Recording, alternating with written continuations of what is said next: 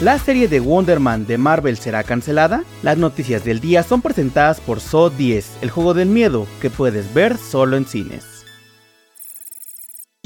Comenzamos con la noticia de que Martin Scorsese ha confirmado su próxima película junto a Leonardo DiCaprio. A pocos días del estreno de Los Asesinos de la Luna, el director Martin Scorsese ya tiene claro qué hará después de que termine la promoción de su película. The Wager es el título de su nueva producción, la cual ha confirmado en entrevista con el tabloide británico The Times. Se trata de la adaptación de otra historia de no ficción de David Grant, el mismo escritor de Killers of the Flower Moon. Su colaborador estrella Leonardo DiCaprio también será parte de esta nueva historia, en un papel que aún no se ha revelado.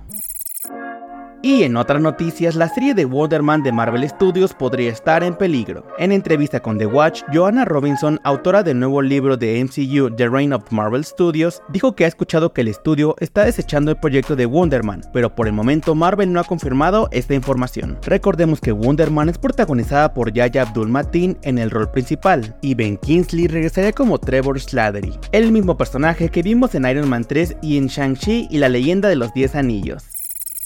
Para cerrar, les contamos que Disney Plus prepara un live action de la serie animada Gárgolas. Gary Dauberman y James Wan volverán a trabajar juntos para llevar a las gárgolas a una serie live action. Se trata de un proyecto para Disney Plus basado en la serie animada que se emitió entre 1994 y 1997, la cual fue producida por Walt Disney Television Animation. Recordemos que la serie animada era de un tono un tanto oscuro, similar a Batman la serie animada y a la serie de X-Men. Por el momento no hay un elenco confirmado o una fecha tentativa de lanzamiento.